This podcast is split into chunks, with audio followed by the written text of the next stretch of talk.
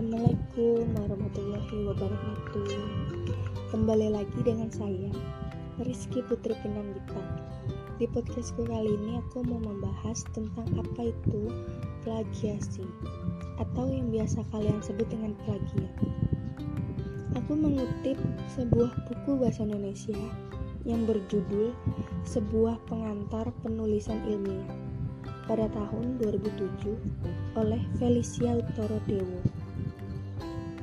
Tindakan plagiarisme adalah mengakui tulisan, gagasan temuan orang lain ataupun karya kelompok sebagai hasil karya sendiri dan meringkas ataupun memparafrasekan tanpa menyebut asal-usul sumbernya, maka itu disebut dengan plagiarisme. Tindakan yang tidak tergolong plagiarisme adalah yang pertama, menggunakan informasi yang berupa fakta umum.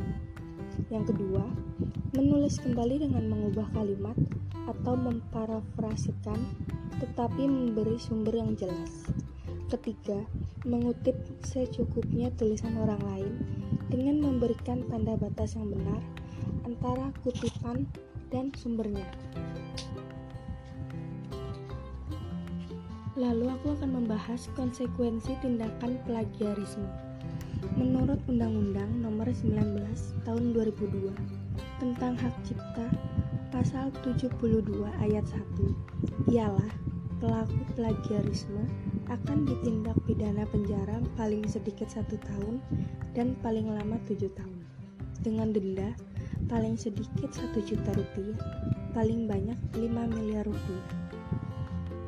Menurut Undang-Undang Sisdiknas Pasal 25 Ayat 2, jika karya ilmiah yang digunakan untuk mendapatkan gelar akademik, profesi, ataupun vokasi terbukti hasil ciplakan, maka gelar tersebut akan dicabut.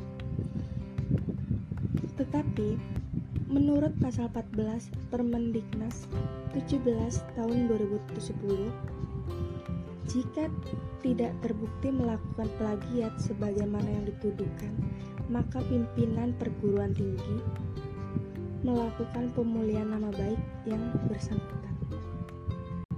Oke, sekian dulu podcast saya kali ini. See you next time di podcast selanjutnya. Wassalamualaikum warahmatullahi wabarakatuh.